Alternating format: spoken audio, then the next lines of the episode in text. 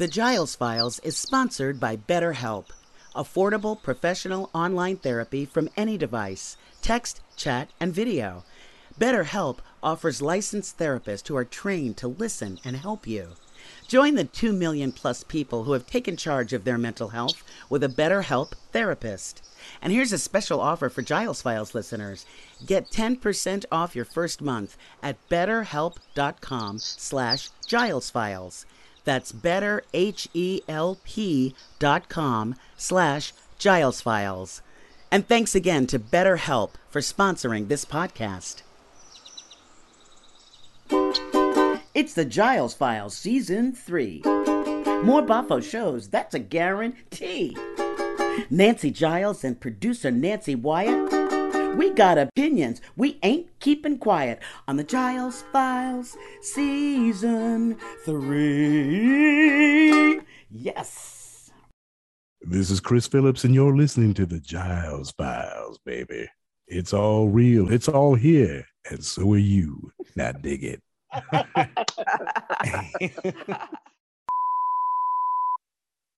He is an actor, a rock and roller, a composer, a comedian, a director, and one of the most versatile voiceover artists in the business.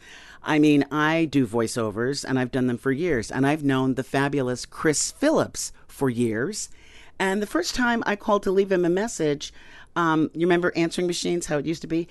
The outgoing message was this smooth jazz radio DJ, and I was pretty impressed. I was like, Chris, how did you get the smooth jazz radio DJ to do your outgoing message? You know, Chris can't come to the phone right now. And then I realized it was Chris. It was his voice, and I know him. He is that good. He does voices for cereals like Cocoa Puffs and Count Chocula, games like Grand Theft Auto Part 3, and shows like Doug and Beavis and Butthead. And millions of kids grew up listening to Chris. Here is his story about how desperation landed him the role of his most iconic character, Nickelodeon's Face. That was just like a regular audition I went to. The two things I remember was one, I was sitting down, and they, you don't normally sit down for anything like that. And uh, the script, they wrote doot doo in there. This is Face. I'll see you later. Doot doo.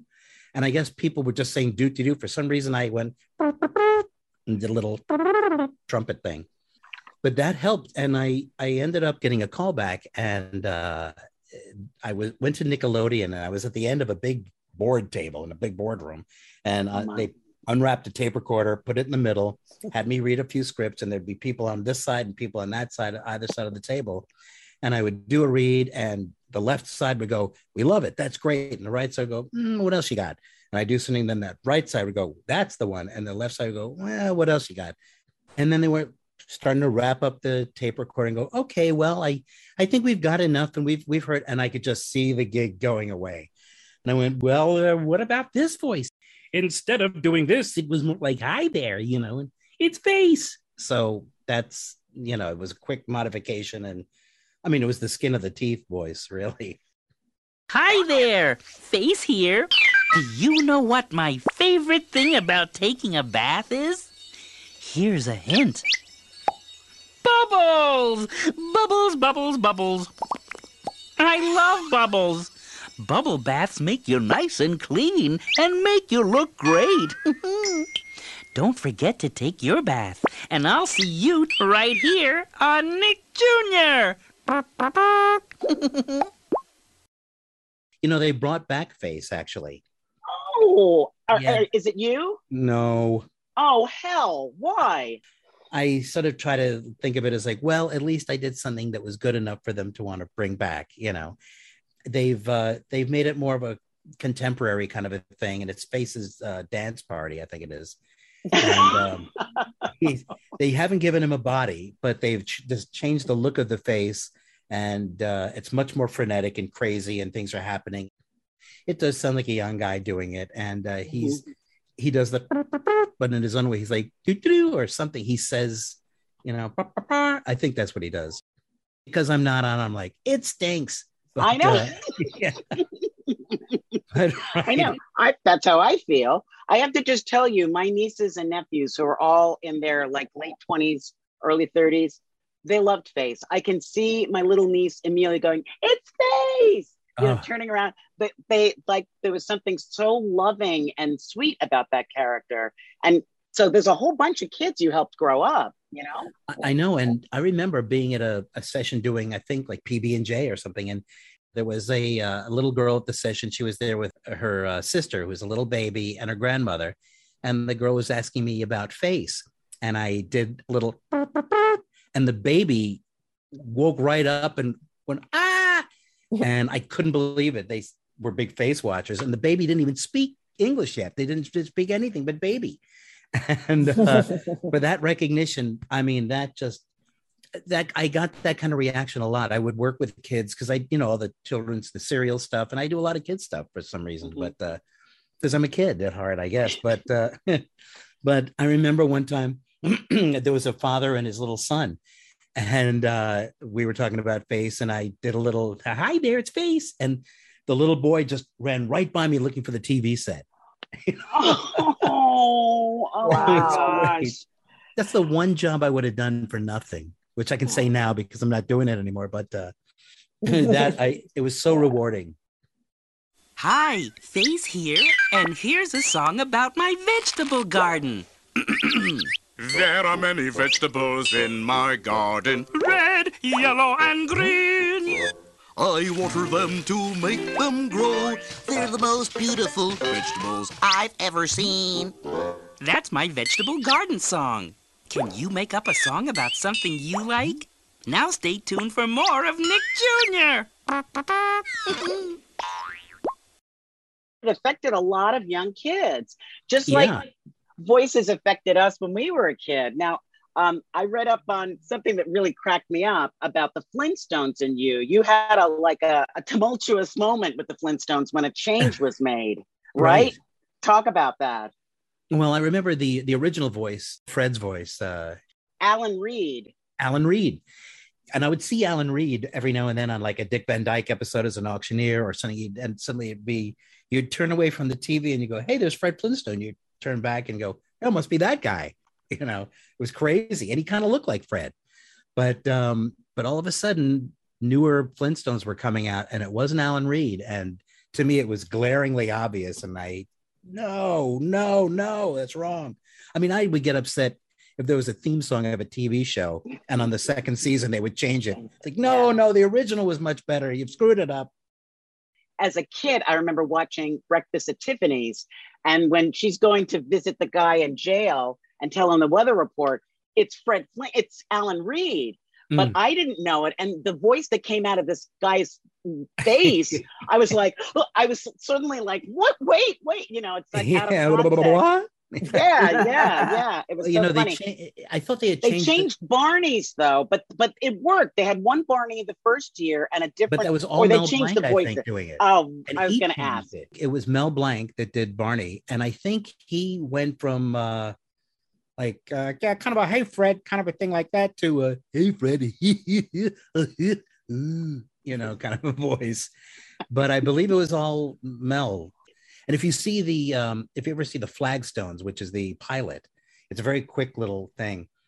Barney is some other guy, and uh, he talks like this. He sounds like he's had a, a few drinks before the session, and uh, it's like, okay, Fred, I'll get that for you. Like, wow, wow, what's going on? It would have been kind of cool to keep him like that, actually. Uh, have Barney always carrying like a little, you know, Stone Age cocktail glass, right? Right. You know?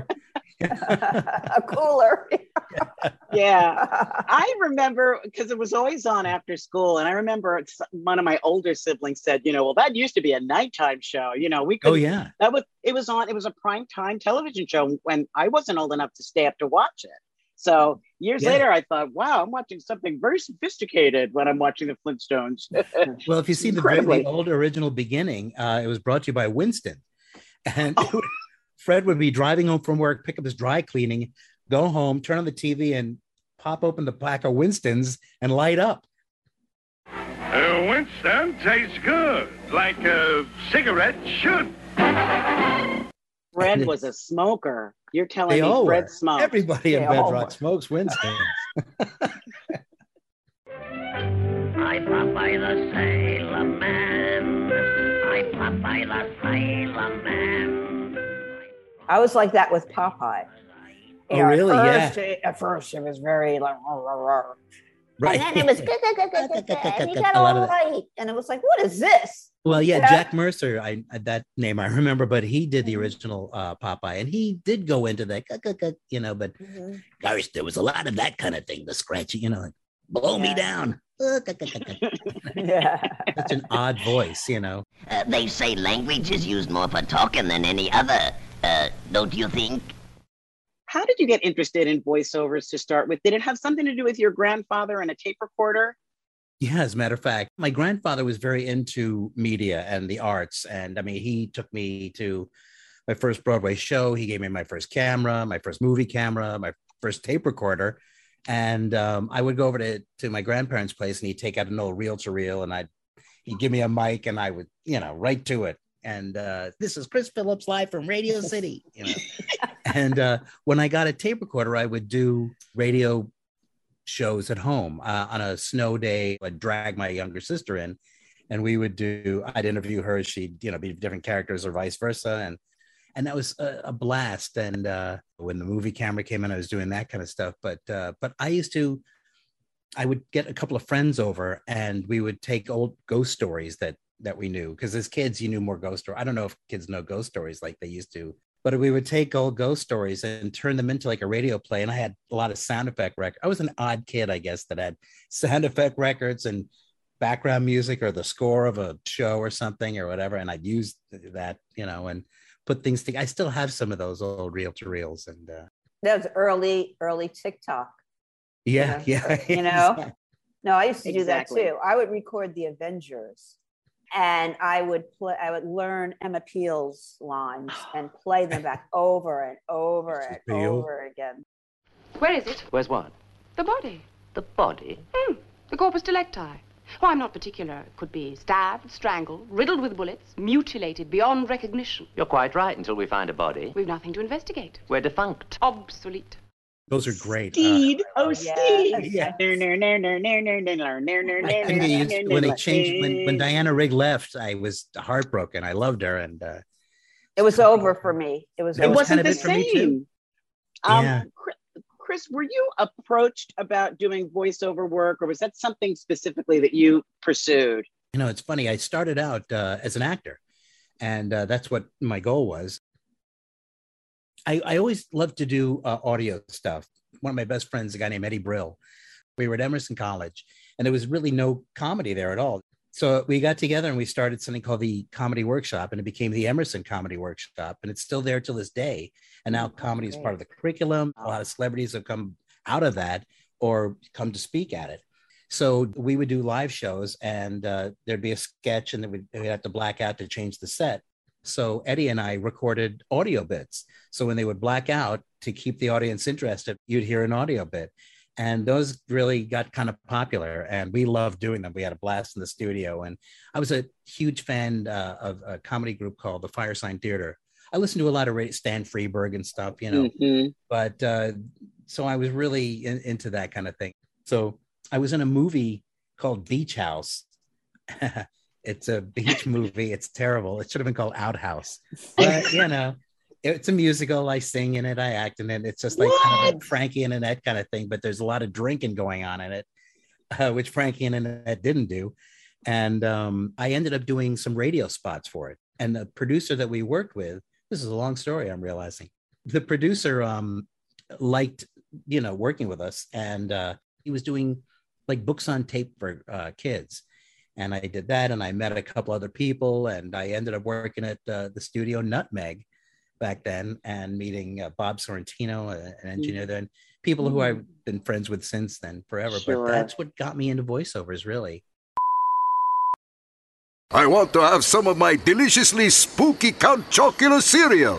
You silly old fellows don't know that it's Booberry that is the best. Count Chocula! Booberry. All right, you two lawbreakers are under arrest. When you see a very big ape, disguise yourself as a very big banana. This is not a real banana. This is a man in a banana suit. Darwin, don't you have some mopping to do? Out! Out! And stay out! Come on, Gooch. Big tough guy like you can't be scared of these little old thumbs. when I first started, and for the longest time, eh, there were the char- it was more character voice driven, you know, from like, uh, hey, this kind of thing, or Yeah, big deep voice or something, you know. uh, and now it's a little more of your own voice or just slightly charactery.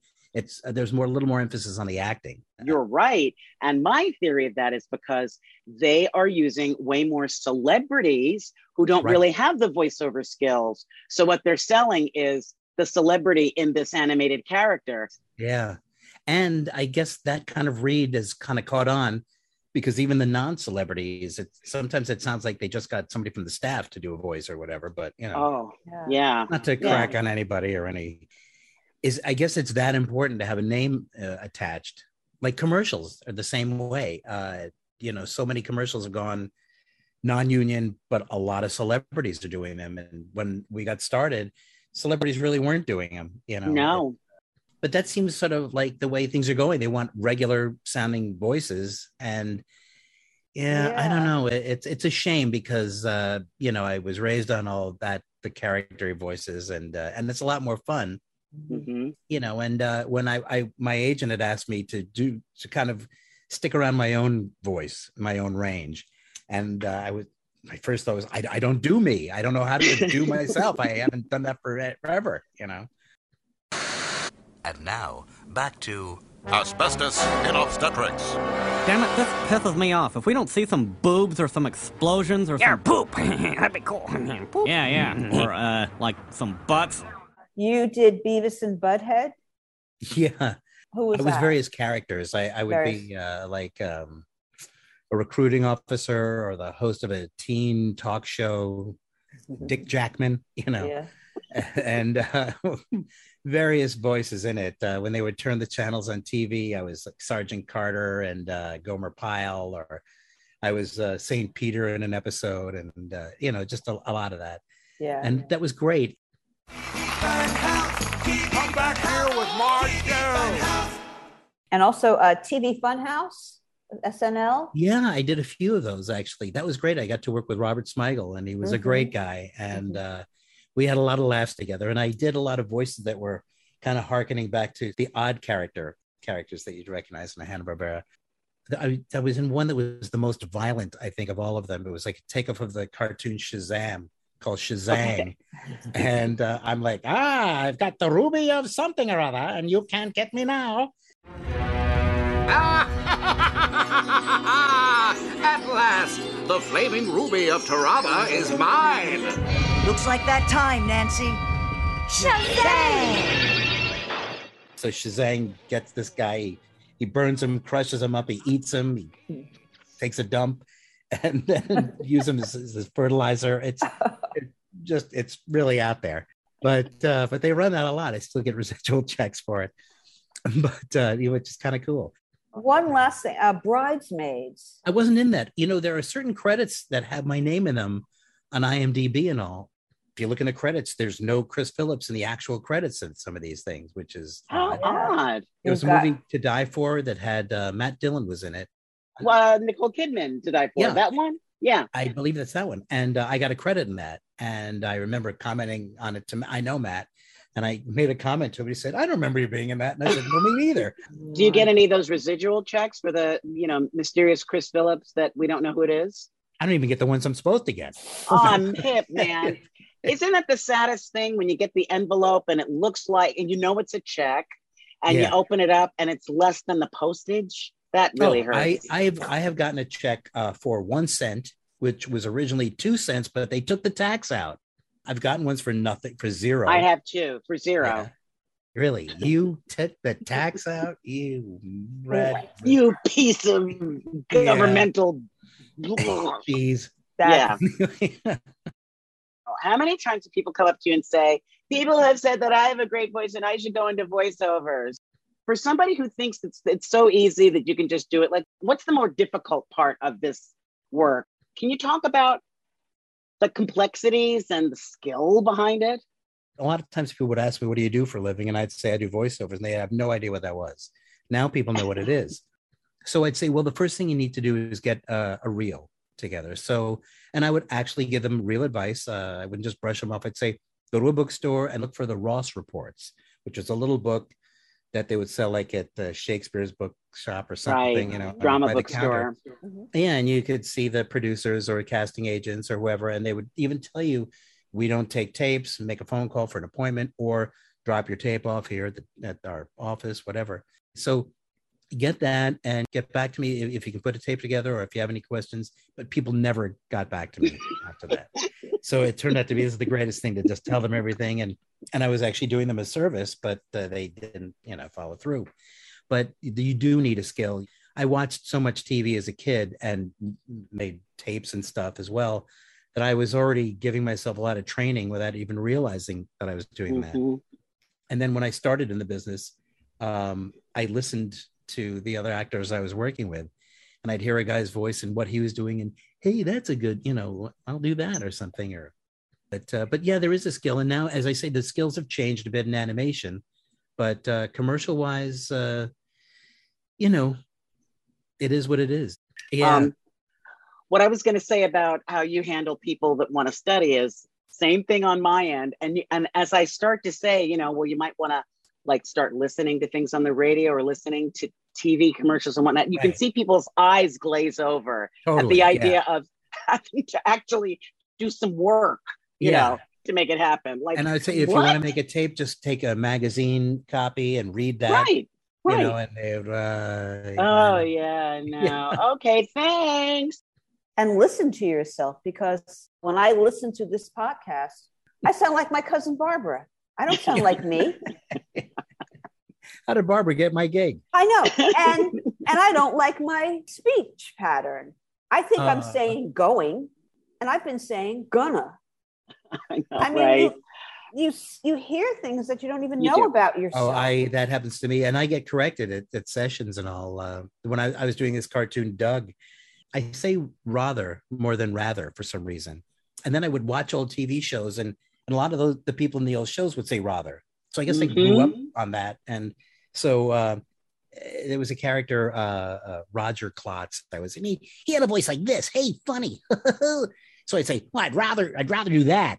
And the director had said, Chris, I, you know, you have wonderful upbringing, but I think Roger would say rather as opposed to rather. And I didn't even realize I had done that. And little things like, you know, room or room, room, room, you know, I sometimes say room. one of my big ones is ta instead of two. I like to, uh, you know, I have to go, I have to Oh, right, really yeah. like make sure to go two. I had a session really early on in my career when I had to speak sort of softly or whatever and say something about clothes. And I was at my clothes. And the director said, "Hey, Can you pronounce the TH more in clothes? And it was kind of foreign for me. And I felt like I was clothes and it was odd. So I kind of had to practice clothes, clothes, clothes. T's, D's. Pronounce the th and clo- clothuses. That That's doesn't right, make yeah. sense. but I'm gonna work on that. I just did it. I'm going to work on There's going. nothing wrong with saying gonna. It's all right. I mean, you know. I'm going to work on it. No, I say gunna a lot too, I guess. Yeah, yeah. Okay, I don't feel so bad.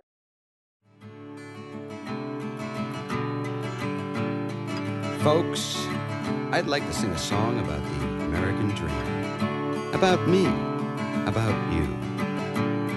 I'm just a regular Joe with a regular job. I'm your average white suburbanite slob. I like football. It was at Emerson that you met Denis Leary, correct? Exactly, yeah. And Denis came back and ended up uh, teaching comedy there. So after he No graduated, they, kidding. he's they started a comedy class there. So I guess that's part of the curriculum now. So, And you directed his big first like breakout show, No Cure for Cancer. Is that Right. correct? we developed a one man show and we uh, got together, and that was No Cure for Cancer. And we played the Edinburgh Festival and won an award. Actually, it was a best of the fest kind of award thing, and it was great. And we had a song. We had written a song for it. Actually, I we started writing a song. We were ad libbing a song, and I started playing these chord changes and. I don't know. I was singing about the echo. There's an echo, and Denis said something, and I said, "Well, because you're an asshole, you're an asshole." We laughed about it, and then wrote a verse, and uh, decided let's do this for the the show in uh, in Edinburgh. Yeah, yeah, yeah, yeah, yeah. I drive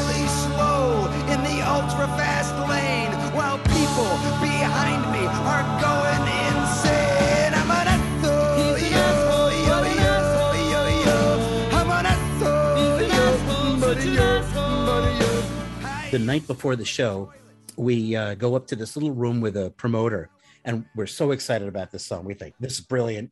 The whole world's going to be singing it. We can picture the video, everybody in bars singing the us soul song, you know, and all that. But uh, we played for him. What do you think? He goes, "Oh, don't do that song. Whatever you do, you do that song, death. Don't do it." And we were crestfallen. We just, you know, it was it was a real bummer. So we thought, now, well, now how are we going to open the show? We used to do a bit, a bagpipe bit, where two guys would be up there. One guy would, we'd both hold our noses, and one guy would go all the way through, and the other guy would go while the droning is going on, and we'd end up going at the end. And it was effective and was cute and funny. And we thought, oh, this will go over big in Edinburgh because it's bagpipe country, right? Crickets. It died. I've never bombed on stage before or since. And that, oh, it tanked. And it was just like, okay, well, anyway, welcome to the show. Oh, snap. we had two shows that night, and we were backstage and said, okay, second show, we're starting off with the asshole song. And we came out, screw, screw the promoter. We came out, we did it, and the reception was great. It was like we played the national anthem. People went Oh, nuts for God. it right off the bat. Sometimes I park in handicapped spaces while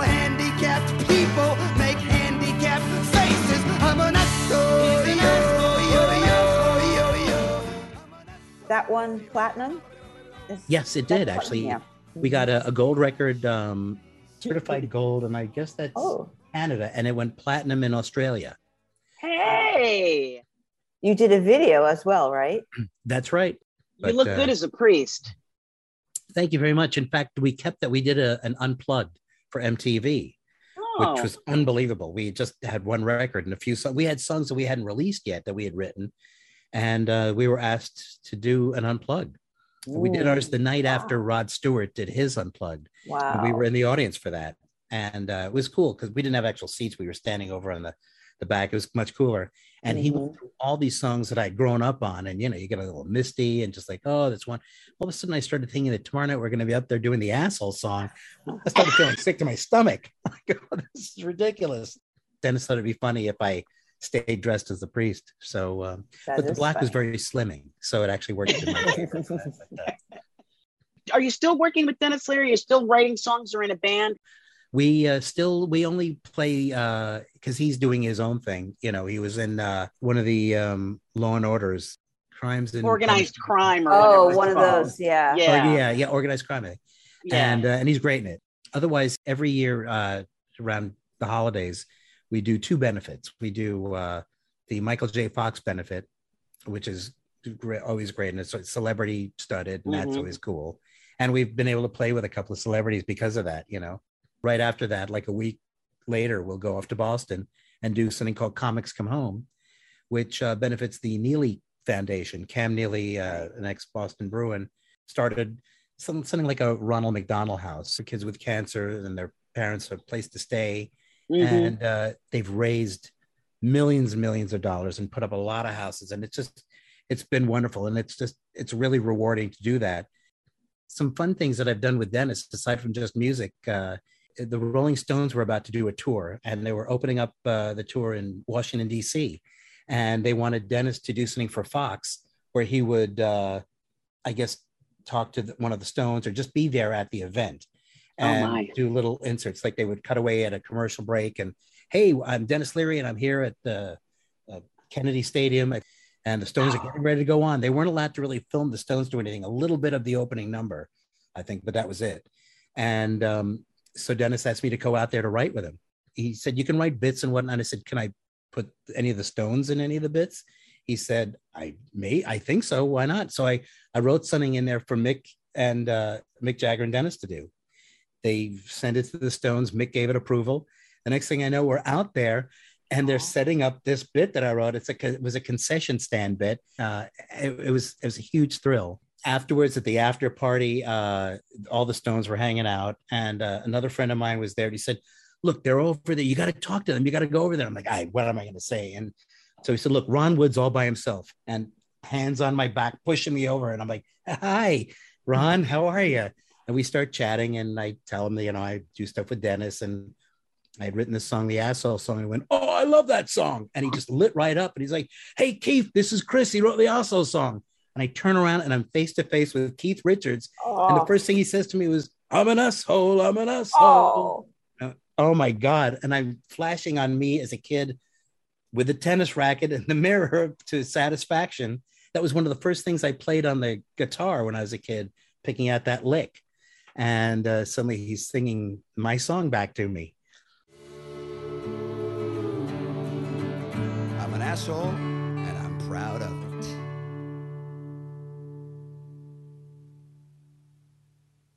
Sometimes we'll throw flash questions at people where they can answer right away and then explain why. Donald Duck or Daffy Duck?